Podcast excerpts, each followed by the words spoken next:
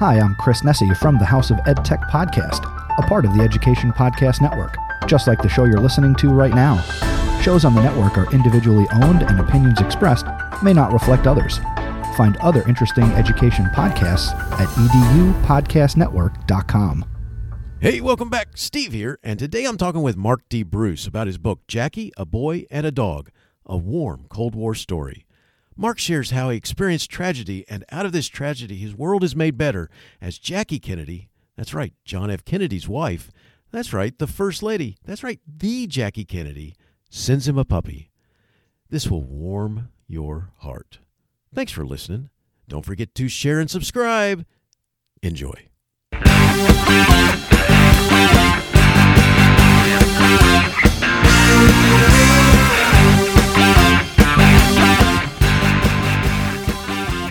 You are listening to Teaching, Learning, Leading K 12, a podcast for educators, helping you help kids achieve their dreams.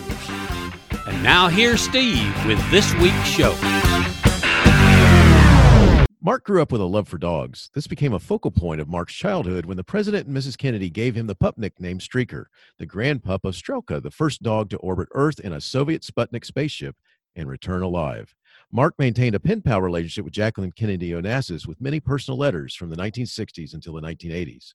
Mark is an emergency medicine physician in Wisconsin, a husband of 42 years to his wife Myra E. O'Brien Bruce, DO, and a father and grandfather to five children and seven grandchildren.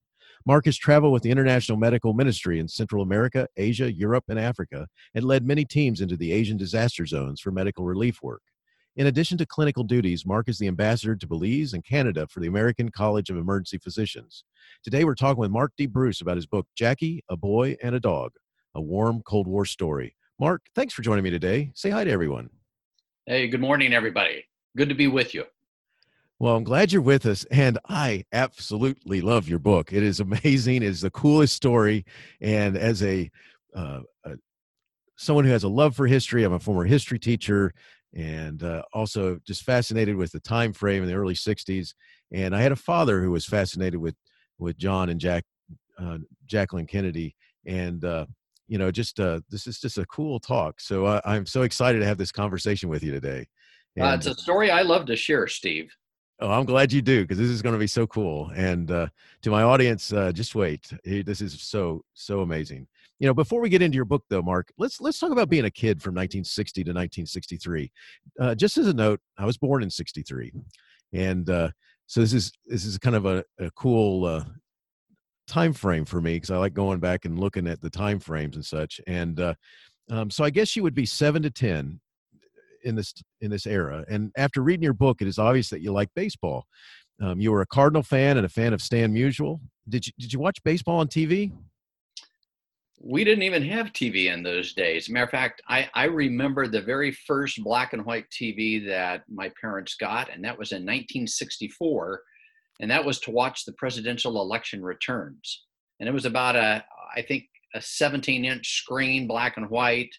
Uh, but that was that was it. Uh, we, you know, they didn't have the the high definition uh, broadcast that we we see now. And uh, matter of fact, I, I, remember the first color TV that I saw. It was at a bowling alley that we it was about a mile away from our house, and it was just gee whiz technology when that came on. Cool, so cool. So, so how did you follow your team? I mean, how did how did you watch baseball, or how did you learn what was going on with them? Well, you know, the, the whole era of the early '60s was a was a much more innocent time. I think for the culture in general but specifically growing up in the Midwest, you know, baseball was, uh, eh, we, we talk about baseball, apple pie, and mom, you know, and it was, it was exactly that. And I followed the Cardinals through the newspaper sports pages. Uh, we had listened to the, the games on the radio, uh, and it was, it was just, uh, it was a delight. And, and you, your imagination basically took you uh, to uh, and you could see the game through your imagination almost as vis- visibly as what you could by sitting in the stands.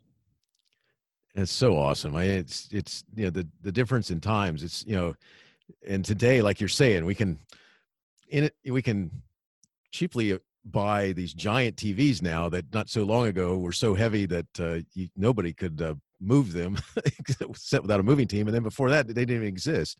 And you know, it's funny. I I grew up in the in um, the Daytona Beach area of Florida, and uh, in those towns at that time, there was some minor league action that you could go see. Um, Daytona Beach Cubs, and I forget what else they were called. Minor, I think they were also called the Daytona Expos at one point.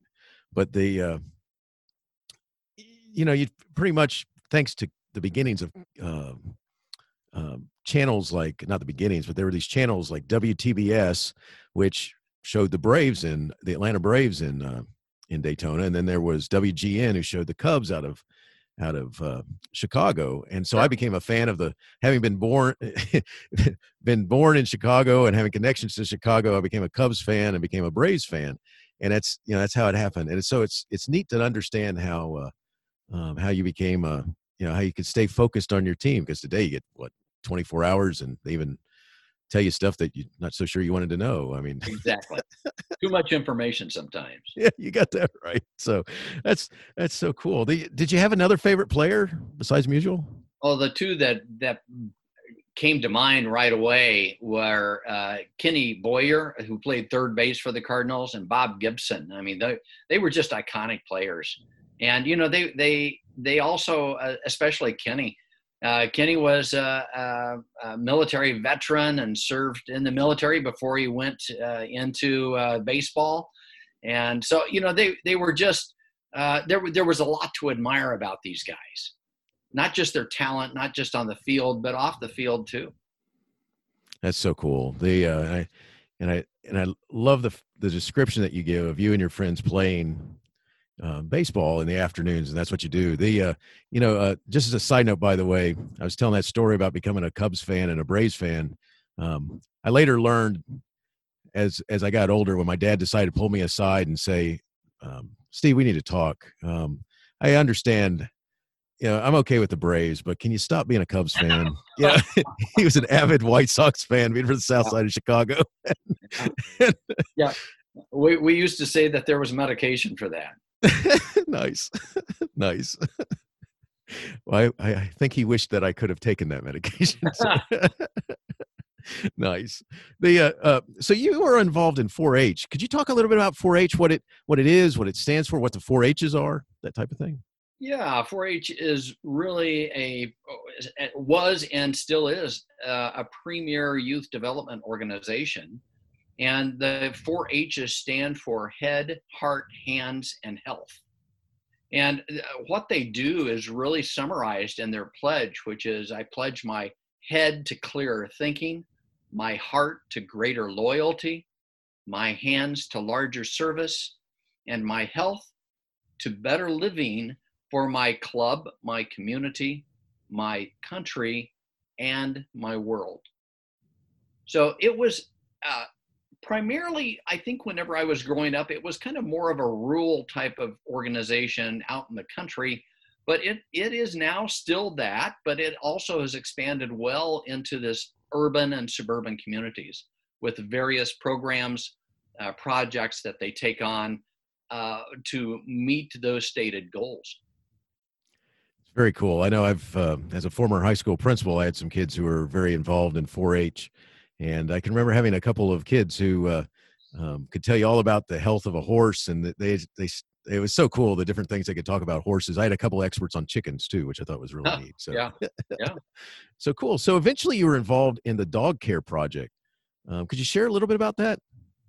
Well, uh, I love dogs. I think uh, probably the first words out of my mouth were, "Can I have a dog?"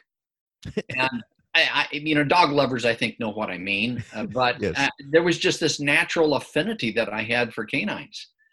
So it seemed pretty natural uh, as a way to keep me busy. I think um, that was part of it, just like any other type of club or sports activity as you're growing up, provides you with some life skills, but uh, just real practical skills too. Because if you have a dog that you're taking care of, you need to know how to take care of it and that sometimes doesn't come naturally so they they schooled us really on uh, animal grooming, um, obedience training, both on leash and off leash, and feeding and care of a dog in general. And when you go through those exercises, uh, if you have anything that's of meaning to you, you appreciate it that much more if you're more invested in it. And that was a way for that to happen to me with my dog Midget. Midget was a great dog, little dog, but just very loyal, loved to play catch, and we had a great time together. That's awesome. That's awesome. That's neat that you were able to combine a this club and its activities with your love for the dog for do, for dogs and uh, and your and your and your dog midget. Very cool. And that's actually going to lead us right into uh, where your where the first chapter of your book picks up. So you know, in the first chapter, let's so let's go there. So in the first chapter of your book, Jackie, a boy and a dog, a warm cold war story. Could you share a little about what happened on that fateful day that you describe in the beginning? Boy, it's a day I'll never forget, Steve. It was uh, it was a beautiful summer day. I mean, you could uh, central Missouri, nice, warm. You could smell the the scent of fresh cut grass from the neighbors. But we had the big backyard in the neighborhood, and it was the place where all the kids would come over and play baseball. And my my hero was Stan Musial, so I knew exactly how he stood at the plate and batted. And but as I mentioned before, Midget loved to play catch, and when we were out playing baseball, she was inside. But somehow she got outside the house, and whenever she was outside and I was around, she was with me, but I didn't know that she was outside. I was at bat. Uh, the ball was being thrown to me to hit, and I, I, I eyed up that ball. I was going to hit it over the fence. It was a perfect pitch for me, and I swung as hard as I could. But at that same moment, Midget saw the ball coming, she thought the ball was for her. So she comes running up behind me, jumps up to catch the ball just as I'm swinging my bat. And instead of hitting the ball, I hit her in the head and kill her. I watched the thing that I love die at my feet. I was devastated. I screamed. And of course, my mom heard this and she thought that something had happened to one of the kids outside. She comes running out and sees me, I was just totally immobilized by my grief. I couldn't believe what happened. And I, I can still see that in my mind's eye. And it was a terrible day. Uh, and I, I, that grief continued for a, a good solid week. I just, I was inconsolable. I cried. I'd come out of my room to go to the bathroom and to eat, and then I'd go back and cry some more. I'm so sorry. That would be. I can only. I. I can only imagine. I mean, I, I, I yeah, that's the your age, the love for the, for your your dog midget, and uh, just the time. You know, all of that would come through. I just can imagine again and again, and. Uh, you know, I'd probably be in therapy today if it happened today, you know, but we didn't have those resources back then. But it was, uh, you know, looking back and kind of with my medical background, it was, you know, probably a degree of some uh, PTSD most definitely, most definitely. You know, uh, and, before we go any further, let's talk about you writing your book because your story is amazing. Because this is just the beginning of what's going to become the just an incredible story, and uh, where it's going to change. It's going to get a lot better, people. So um, please understand, and because uh, it's going to go from something so sad to uh, um, very happy times. You, you must have had people saying over the years that you need to write down and publish this story and what finally inspired you to write your book, Jackie, a boy and a dog? Well, all the time. I mean, people would. Uh, I this story would would come up at various times uh, at sometimes dinner parties. People would hear about the story and ask me to speak to like Rotary clubs or some civic clubs, and so uh, this uh, circle of friends would sometimes ask me to tell somebody else the story, but inevitably somebody would come up to me and said, "Have you written the book yet?" And uh, you know, I Maura and I have very, very busy lives, and it was just like, nah, you know, I really haven't. And but about ten years ago, I, I, I really took that to heart, and I thought, you know, this story has been kind of background noise for my kids growing up. I mean, they've they've heard about it, but I don't even think any of my kids ever saw any of Jackie's letters. Oh wow! And so I I wanted them to understand really what I saw as some of the deeper meanings and life lessons that this story represented. And so I wrote about a 30 page uh, uh, summary of really what this story was, and then kind of just left it in a file on my computer. And about three years ago, Audi Automobiles contacted me through a European film company called Blur Films out of Madrid, Spain, and commissioned them to do a documentary on this story. And they did an excellent job, really very, very nice piece. It's still on YouTube. Uh, it was designed for an internet uh, advertising campaign for Audi automobiles and some of their self driving autonomous technology that they had. And with the filming of that documentary, I, I thought, you know, there really is something to this that's that's remarkable, and it, it's a story that's important enough to be told. And so that was really kind of what pushed me to become much more serious about writing the book, and uh, and finally got it done last year. So. It, I'm glad you did because this is a you know this is such a cool story. And you know at some point there's got to be someone talking to you about this. This has got to be a movie because this is well yeah there's been some discussion about that so uh, we'll, we'll see where it goes. Uh, we've we've got a, a, good friend and entertainment attorney down in Dallas and he always said look just get the book done first and then leverage any any other projects related to the book uh, with the book so that's where we are at this time we'll see Cool.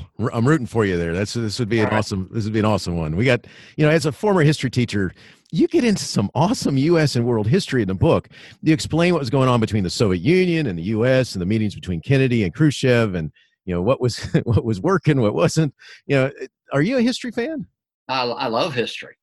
Matter of fact, one of my sons loves history enough that, uh, matter of fact, this is we have two two of our five children that are in medicine, and Tim is one of the uh, he's uh, in his fourth of six years of plastic surgery down at the University of Chicago right now, and uh, he was a history major. I mean, during during his college years, I always told all of our kids, I says, "Look, study what you're passionate about," and he just loved history too. So I don't know if that's genetic.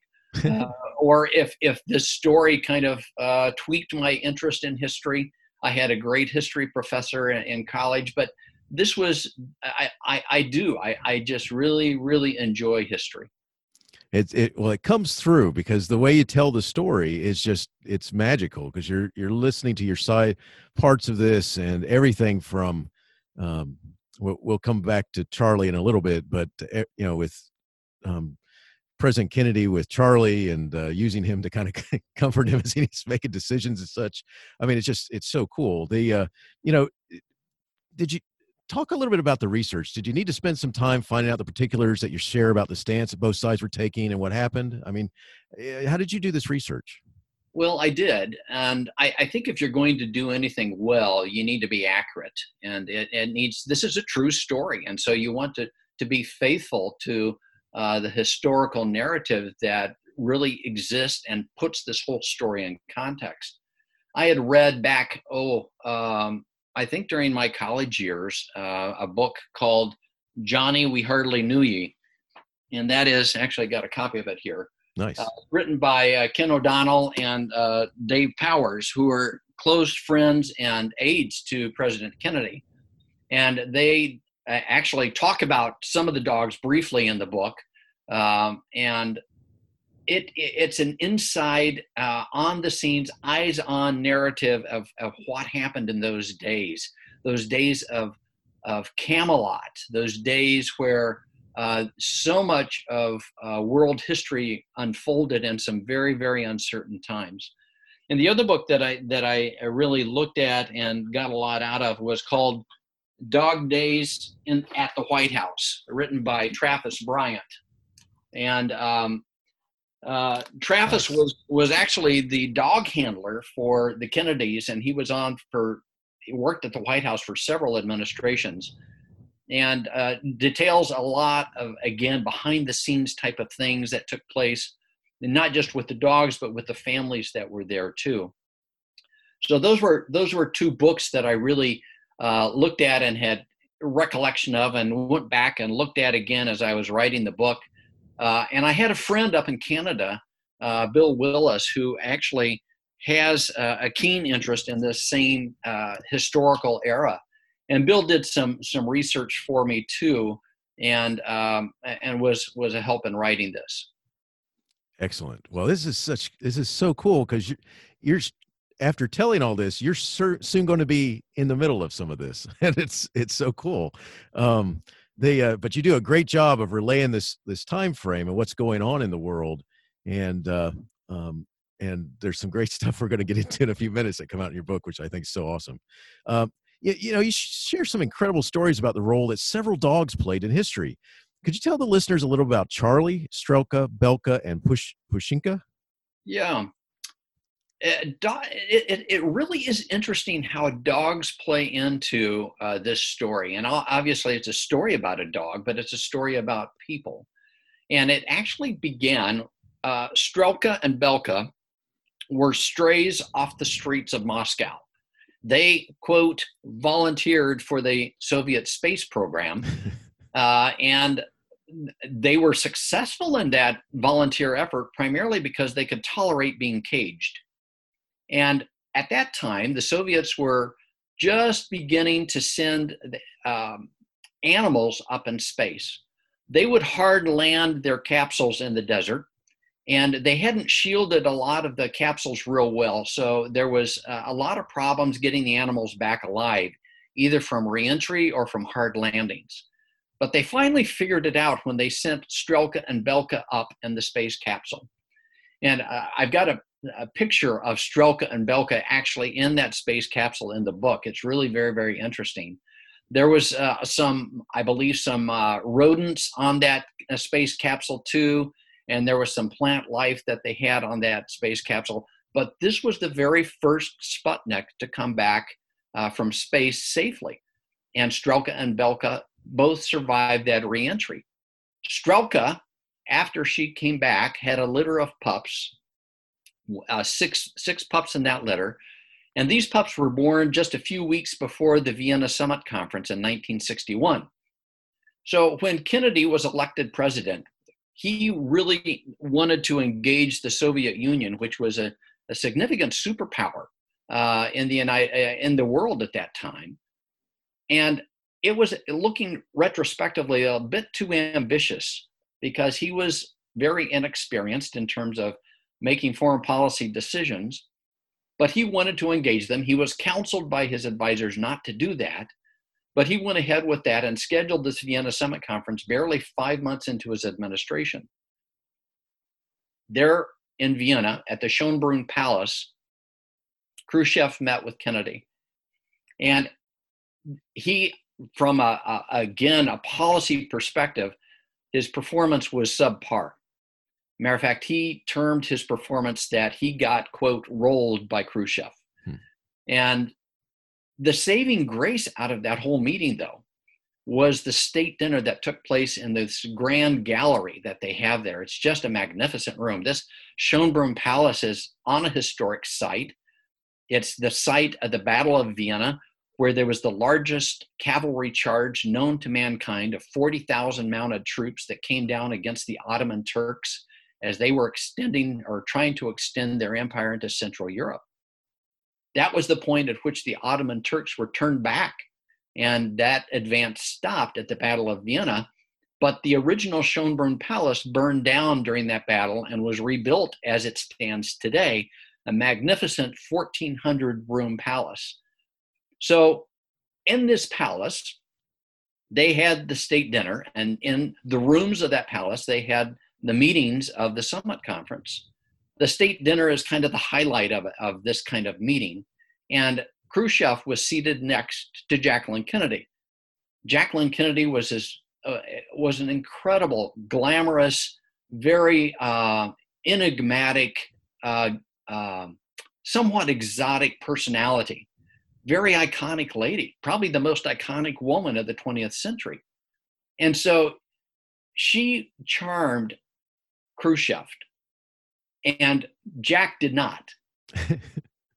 and there was a moment during the dinner conversation where uh, the conversation started to fall a little bit flat. And Jackie, being a dog lover herself, knew about the space pups that Strelka had had and not very seriously suggested to Premier Khrushchev, Oh, you must give me one of those pups. everybody had a little bit of a chuckle until two weeks later, the Soviet ambassador shows up at the White House with this puppy. That was Pushinka, one of Strelka's pups. Well, you're not going to turn away a gift of state like that, but it they were uh, somewhat uh, personally embarrassed because they already had a dog that was Charlie, and the Secret Service was very concerned that this dog from the Russians might represent a spy tool that maybe the dog was bugged.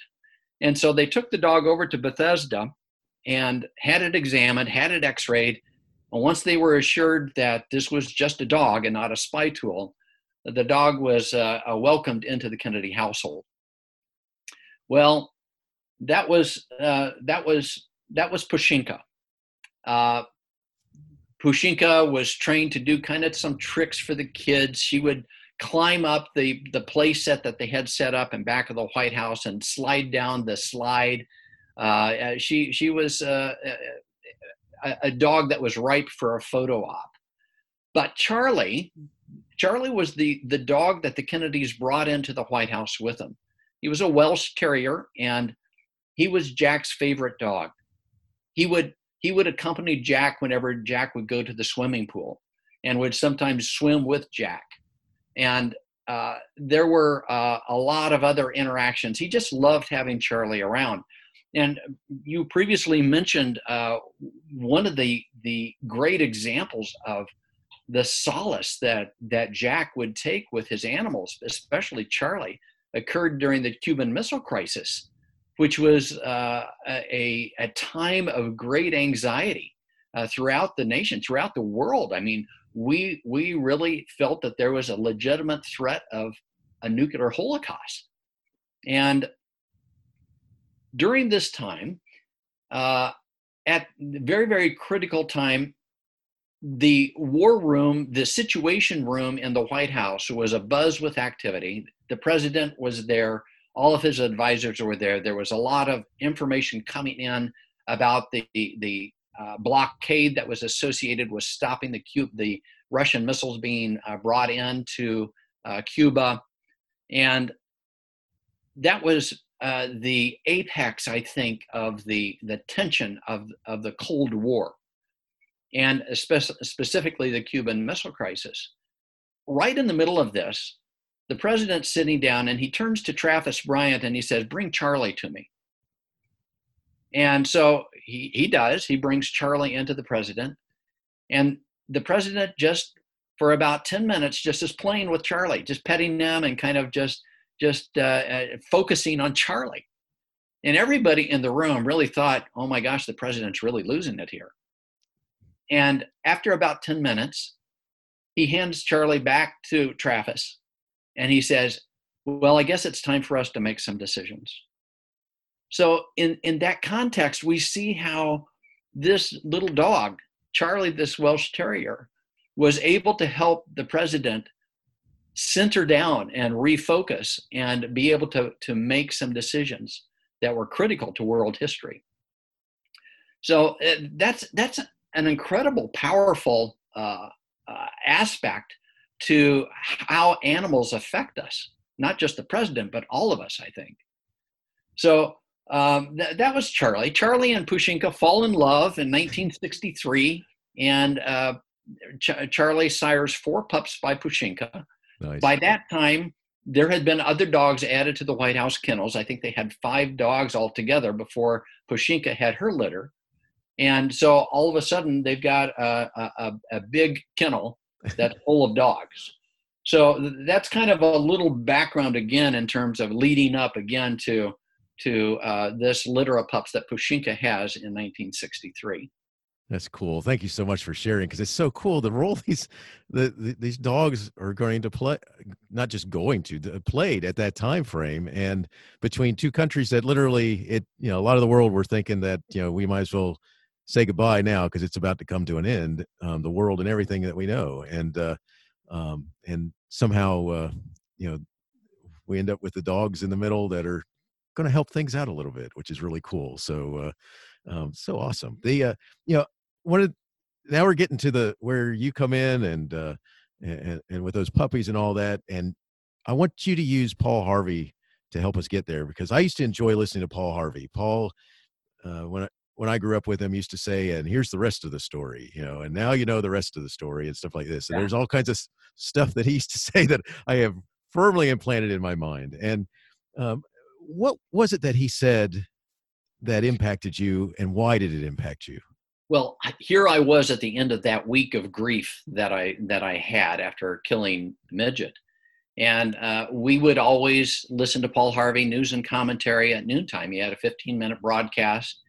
And I remember distinctly sitting at the lunch table eating lunch and hearing him a week after I killed Midget announce that they just had a litter of pups at the White House. What are they going to do with all those dogs? And so I'm thinking to myself, hey, I need a dog. I, I, I'll write the Kennedy family and tell them what happened and see if they'll give me a dog. And I couldn't think, I mean, it seemed perfectly rational to me being 10 years old. And so I, and my brothers, I'm the youngest of three boys. My older brothers looked at me and uh, they thought I was crazy and they let me know that in no uncertain terms. Nice. But, but my mother said, look, uh, just write the letter. Um, and she encouraged me to go ahead and do it. I think she probably thought this is maybe a way for me to handle my grief uh, and so I, I, did. I sat down and I, I wrote a letter. And in my letter, I said, more or less, I killed my dog. Can I have one of yours? nice. And uh, they sent a letter back about a week later. And this was just kind of one of the secretaries at the White House, Nancy Tuckerman, which was actually a lifelong companion of Jackie's. She was her social secretary and said, we're sorry to hear your sad story, but we're not going to give any of the dogs away. So, in my mind, that was the end of it. And uh, I, at that point in time, I, uh, I wasn't going to give up because I needed, I not just wanted a dog, I needed a dog. It's so, first of all, that you wrote the letter is amazing.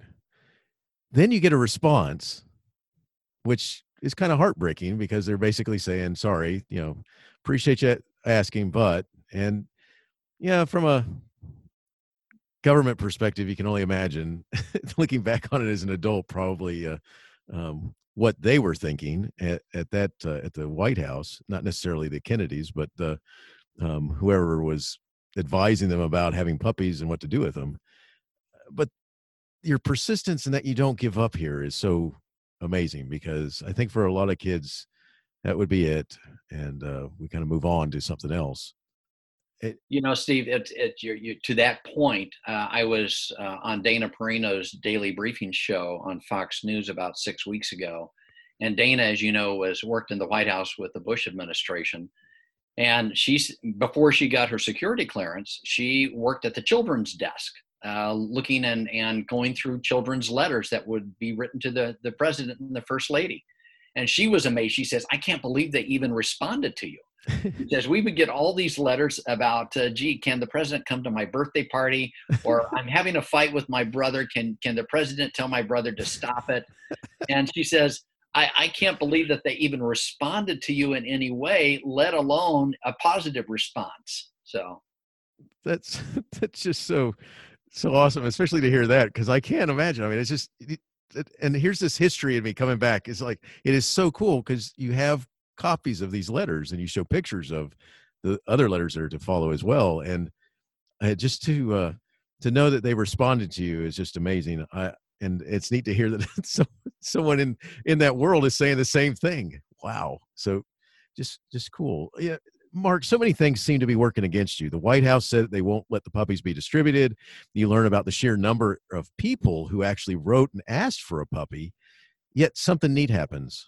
Can you describe what happens? Boy, it was, again, uh, that statement from Paul Harvey seemed like a lifeline to me because I was just literally drowning in my grief. And it was, uh, I, I have to look back on it with through the the the lens of a judeo-christian worldview and see divine intervention here because there's just no way that this this should have happened but i i just didn't give up and even whenever they wrote back and said they weren't going to give any of the dogs away I kind of had my plan B uh, ready to go. and my, my plan B was let's go to the dog pound and get a dog. And I was going to talk my parents into doing this. And, you know, we didn't call it the Humane Society back then, it was the dog pound. And uh, every day, I'm sure I drove my parents crazy. But it was like, can we go to the dog pound today? And it's like, well, no, let's wait till we get back from this trip. Or no, you know, your father's going to be uh, going someplace next week. Or let's wait until we get the fence built in the backyard. And there was always an excuse of the day. But I, I just didn't give up. It's so awesome. I, you know, as a history guy, I have to share a statement that you make on page 61. I must put the next part of this story into perspective can you put this into context for everybody because this is this is kind of be one of my favorite parts of the book that uh, you know may not hit people as as much as it did me. Well, our our families, the Kennedys and the Bruce families, were completely different. I mean, complete opposites.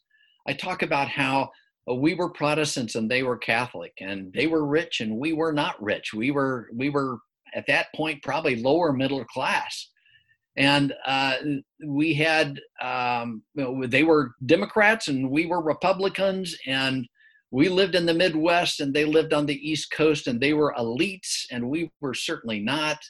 Uh, and we had these squeaky clean uh, Midwestern values, and and I say, you know, the Kennedys, well, they were Kennedys, but it, it, it, what it does, it this juxtaposition of the differences that we have with each other helps, I think, the readers understand how there is no way that this could have happened outside of divine intervention.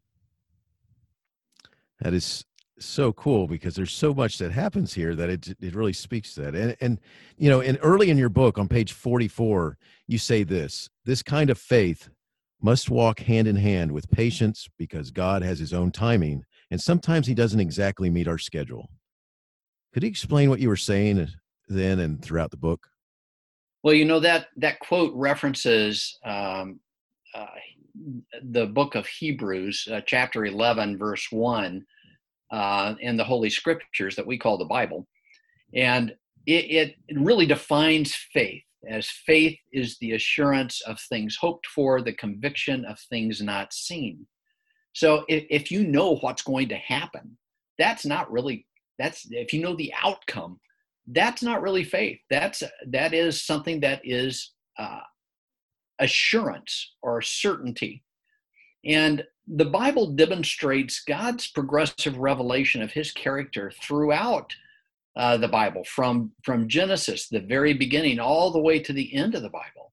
And when we understand, we get this sense of uh, not only who God is, but um, his designs for mankind and for us each individually.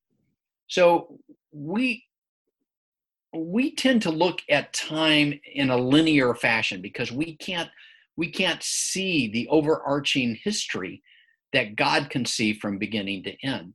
We're here in a moment. And so we're looking back and we're looking forward to a very, very limited degree. But God has this nonlinear perspective of time because he is creator and sustainer of all these things. And for him, his timing is not necessarily what our timing is.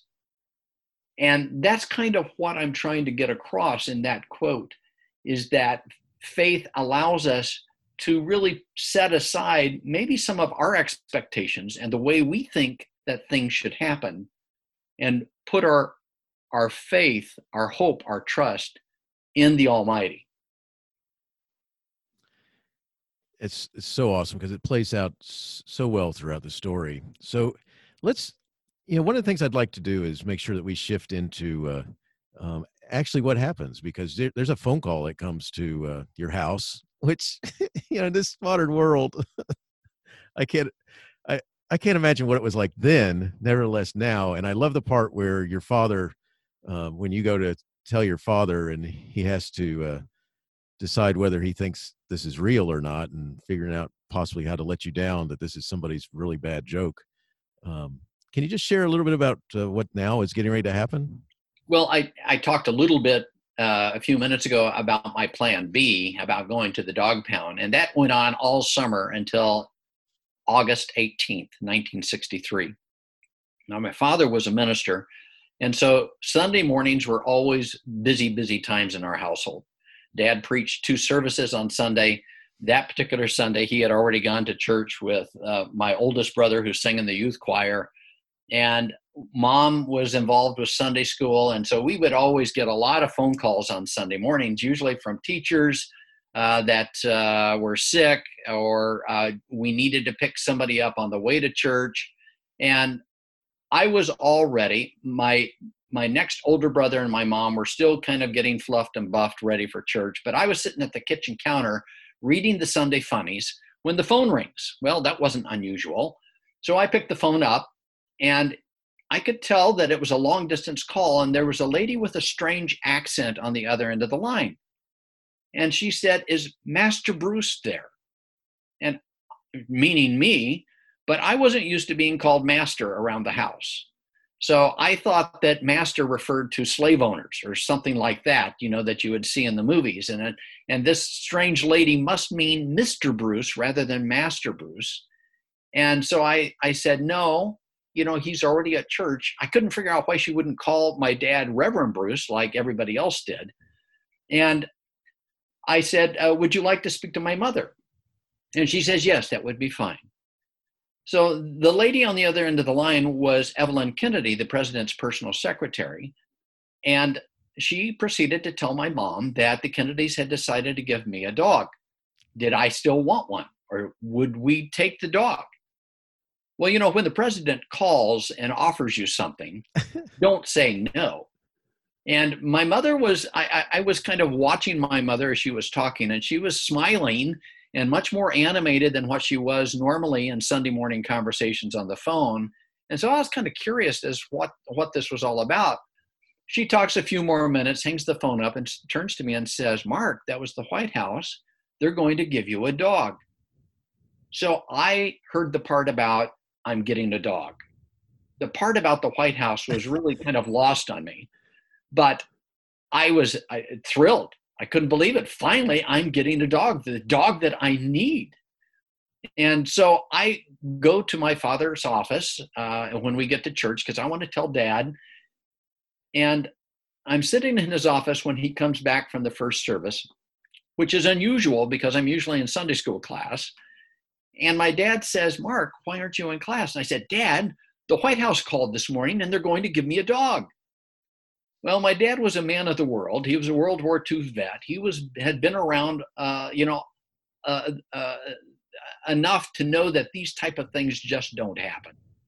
And that's when he said, "Mark, I think somebody's playing a very bad joke on you." And I said, "No, no, really, Dad. Mom, Mom, uh, uh, talk to them too." And he says, "Send your mother down, and I'll I'll talk to her." So I went upstairs and I said, "Mom, Dad doesn't believe me. He wants to talk to you." So mom goes downstairs and he convinces her that this is some kind of prank. And by the time we finished the second service, I don't think any of us were really paying much attention to it. We go back home, and as we we turn into our driveway, we see the entire press corps camped out on our front lawn. And that's when the reality of the truth of this really hit. I cannot imagine what that would have been like, and especially, I mean, you're how big was your town? Uh, Columbia was probably about 30, 40,000 people at that time. So they're now going to, you're now about to become a celebrity. And uh, you got the press corps and the White House is communicating with you. well, it was, I think, a slow news day, Steve. Uh, you know, it was August. Congress is on recess. You know, the president and his family are vacationing up in uh, Hyannisport, and it was uh, it, it, was a nice, it was a feel good story about a, a boy and a dog, and uh, so it, it was it was one of those things that that the press was hungry for some kind of information. So I think that probably uh, fed into some of the media attention. That is so cool. And and out of this with when you uh, you end up with your your dog and uh, um, your dog is uh, um, going to be with you for a long time lives a very long, wonderful life 17 years. Uh, and there's different segments along the way that you talk about in your book, which is really cool. And, and that whole time you're communicating with Jackie Kennedy Onassis. What, uh, can you talk just a little bit about that? Those letters that were written and it was it was looking back at the time it seemed pretty normal. And it was like uh, when you grow up with something you kind of just assume that that's that's what normal is. But i would i was well trained as my parents trained me to have good manners. And when somebody does something nice for you you say thank you. And so that's what i did is after i i got streaker i sat down and wrote a thank you letter to the kennedy family and in early september of 63 Jackie writes me back, and she writes this very personal uh, three page handwritten letter from the White House uh, on her Tiffany blue stationery, which she always used. Uh, she uh, tells me about life at the White House, kind of behind the scenes type of things that go on, and ends the letter with the statement please stay in touch because Caroline and I will be really interested in knowing how Streaker and you turn out. So I took her at her word, and every year or two, sometimes more frequently, I would write her a letter. And I would send a picture of me and Streaker and let her know what was going on in our lives. And she would always write me back. And those letters were, you know, it was kind of nice to hear from her, but it didn't occur to me until I was in college that this was something really out of the ordinary. It was something very, very special. Because I'm looking around at my buddies and I'm the only one getting letters from Jackie. cool. So it's so awesome. And it, it, you know, and by the way, I, I, love the fact that you you talk about when you tell um, your girlfriend, who eventually becomes your wife, um, about these stories. You kind of did you have some trouble with some people believing you? uh, yeah, uh, more even now it's kind of funny because you know the dog story's been told so many times and especially now with the book whenever the dog topic comes up she kind of rolls her eyes a little bit because but the, the first time i think she thought i was uh, a little bit more than eccentric uh, that i was uh, yeah sure. Yeah this really happened you know? That's so cool. Um the uh it just such a a wonderful feel good story. I mean you end up your heart's broken eventually you end up with a, a dog that becomes part of your life lives long life like we talked about for 17 years and you end up writing and communicating with jackie. Um, and and you also talk about how in the book that you know you feel like there was a hand guiding you and how your your life would you know be shaped. And you know around page 108 you comment as i've grown into adulthood my own journey from a naive child to a busy and responsible adult has led me to especially appreciate the time she took to respond to me. Can you please tell the audience a little about this statement? Well you know i think uh, as you as a child you you have a sense that everything is revolving around you. And as you kind of grow up and mature you realize that that's not necessarily the case and I, I this book is really uh, as as much as it's a story about a, a, a boy, a dog, and a very iconic lady. It's also a book about God's grace and how uh, God really used Jackie as an instrument of His grace to me. And throughout uh, those years where I was corresponding with Jackie and getting letters from Jackie, she was encouraging me. She wanted to know where I was going to go to medical school. She wanted to know what I was, what Maura and I were going to be doing. She encouraged me through the, the time that Maura and I were in the in the Navy and congratulated us on our our uh, our children, at least the the first child that we had. And so it it it became um, as you mature again. Uh, I looked back and realized what an iconic woman this was and the demands that she had on her life. And yet she took time to pay attention to me and marveled at that. And again, reflected that this was something that was God really using her as an instrument of his grace and when you are a recipient of that grace, you don't hold on to it, but you pass it on to somebody else. And I really feel that that relationship equipped me to be an instrument of grace to many people around the world that I've been able to touch through my medical work. That's so awesome. I, you know, and now you, you became a emergency room doctor, even though you had some thoughts at one time of of maybe doing other types of uh, um, doctor role, uh, medical roles, doctor roles. That's a, sound like a little kid. Um, it, other types of medical roles, and, and, then the missionary trips that became part of your life as a doctor. Could you talk a little bit about that? You know, those are trips that I really didn't look for. They kind of came to me, but we had. Uh, I, I, I, talk a little bit in the book about uh, becoming really a world traveler in my teenage years because I was a foreign exchange student in Austria, and so we had developed relationships in uh, many parts of the world. And through those relationships, I was asked uh, sometimes by people uh, in those areas that were on the ground to come over and help out. Uh, sometimes I was sent by my church. Uh, I was involved with um, uh, the missions committee at our church is a very very large church here in wisconsin and when you have you put your giftedness at God's disposal and you let him use you as he sees fit it's really amazing what happens. And that's exactly what what has happened with me is that i've tried to do that. And so core content in emergency medicine involves disaster work because any day you're in the emergency department you're going to have a mini disaster. Somebody's going to come in in crisis or there's a bunch of people that come in in crisis. Sometimes they're in groups, sometimes they're individual, but we are also trained to respond to really big disasters, sometimes man made, sometimes mass shootings, sometimes uh, a multi, multiple vehicle car accident, but also natural disasters too. And that's what we have seen over this last few decades, especially in Asia, uh, earthquakes, tsunamis, and those have resulted in significant loss of life. And I was called by, again, people that knew me in those areas to respond.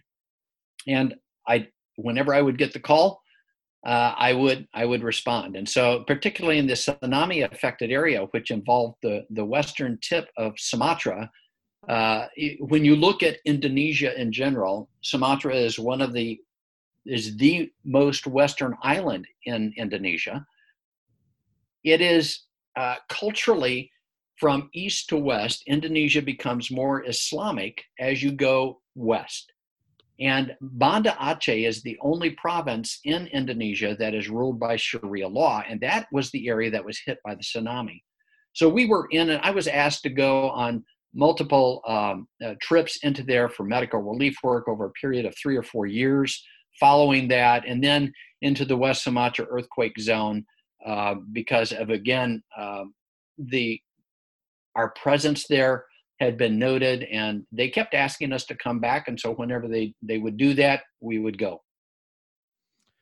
That is awesome. You've what an incredible uh, focus to have for for your life of giving giving back and helping others. The uh, you know, uh, Mark, before we go, uh, first of all, I've enjoyed having this conversation with you, and I can't thank you enough for making your story come alive in your book because that is uh, it.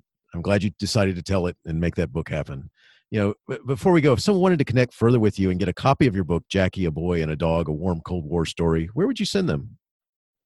Well, probably the best way to uh, do that is to go to our book website, which is jackieboydog.com. And there are some uh, it, it's a fairly robust site. There's uh, some media linked up to it. I mentioned the uh, dana perino interview that aired about six weeks ago. That's linked up. Audi automobiles uh, as i mentioned before also did the documentary and that is linked up there too. It's about a nine and a half minute video. Uh, but there's also a way to purchase the book either directly from the website or linking uh, there's a link to amazon uh, the book publication date is March 1st of this year. So, in just a few weeks, uh, Amazon will begin shipping the book. they're taking pre-orders of the book now, but the book is available now in an ebook format uh, through Amazon. But it's also available immediately. Uh, the hardback cover that Amazon will be shipping. I uh, also have a supply of books that is uh, called a limited author supply, and so we are selling the book through the website and shipping the book now.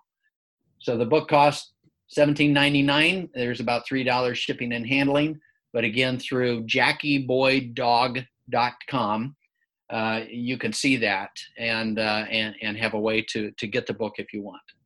Awesome. And I'll have links to that in my show notes. So, uh, uh last question, and it's something I just like to ask my guests. Do you have a teacher in your past who made a difference in your life? If so, who was it? And what would you say if given the chance to say thank you? I have really two uh, outstanding teachers that that made a, a, significant impact on me. Number one was my high school choir teacher, John Putnam. Uh, I was in an elite choir uh, that was an a cappella choir at McClintock High School in Tempe, Arizona. And John gave me the gift of music.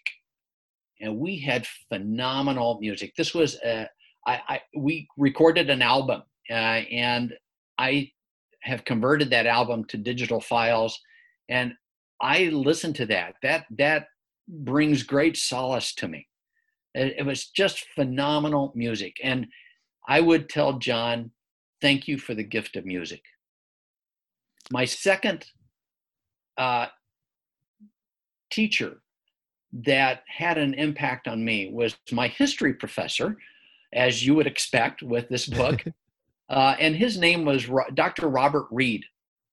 And Dr. Reed was my history professor at Baylor, world history. Turns out that he was the uncle of Van Cliburn, the pianist that won the Tchaikovsky competition in Moscow in 1958.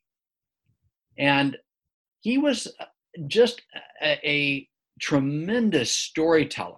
He made history come alive with his pithy anecdotes. And it just gave me that instilled into me that love of history I, I he had a quote that i always will remember and that is this he who becomes wedded to the spirit of the times will find himself a widower in the next generation it's a pretty good perspective on history but it really applies to the concept of there is eternal truth. There are some things that and and we see this again through a judeo-christian prism that that represents god's progressive revelation of his character and how he has given us a guideline in terms of how we should live our lives. And that doesn't change with time. That's the same now as what it was a thousand two thousand four thousand years ago so when we deviate from that we do so at risk to our own selves Mark, thank you so much for sharing your book and your stories and your the, the teachers who made an impact on you. This is uh, just I love the book, Jackie, a boy and a dog, a warm Cold War story. I mean, what an amazing story. I love your book. Thank you for telling this story. You know, thank you to the people who encouraged you to tell the story that made it happen. So I think that's so cool.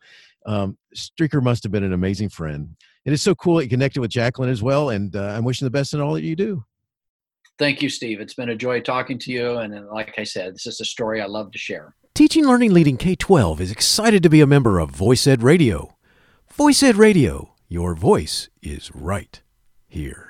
Teaching Learning Leading K 12 is a proud member of the Education Podcast Network. Podcasts for educators, podcasts by educators.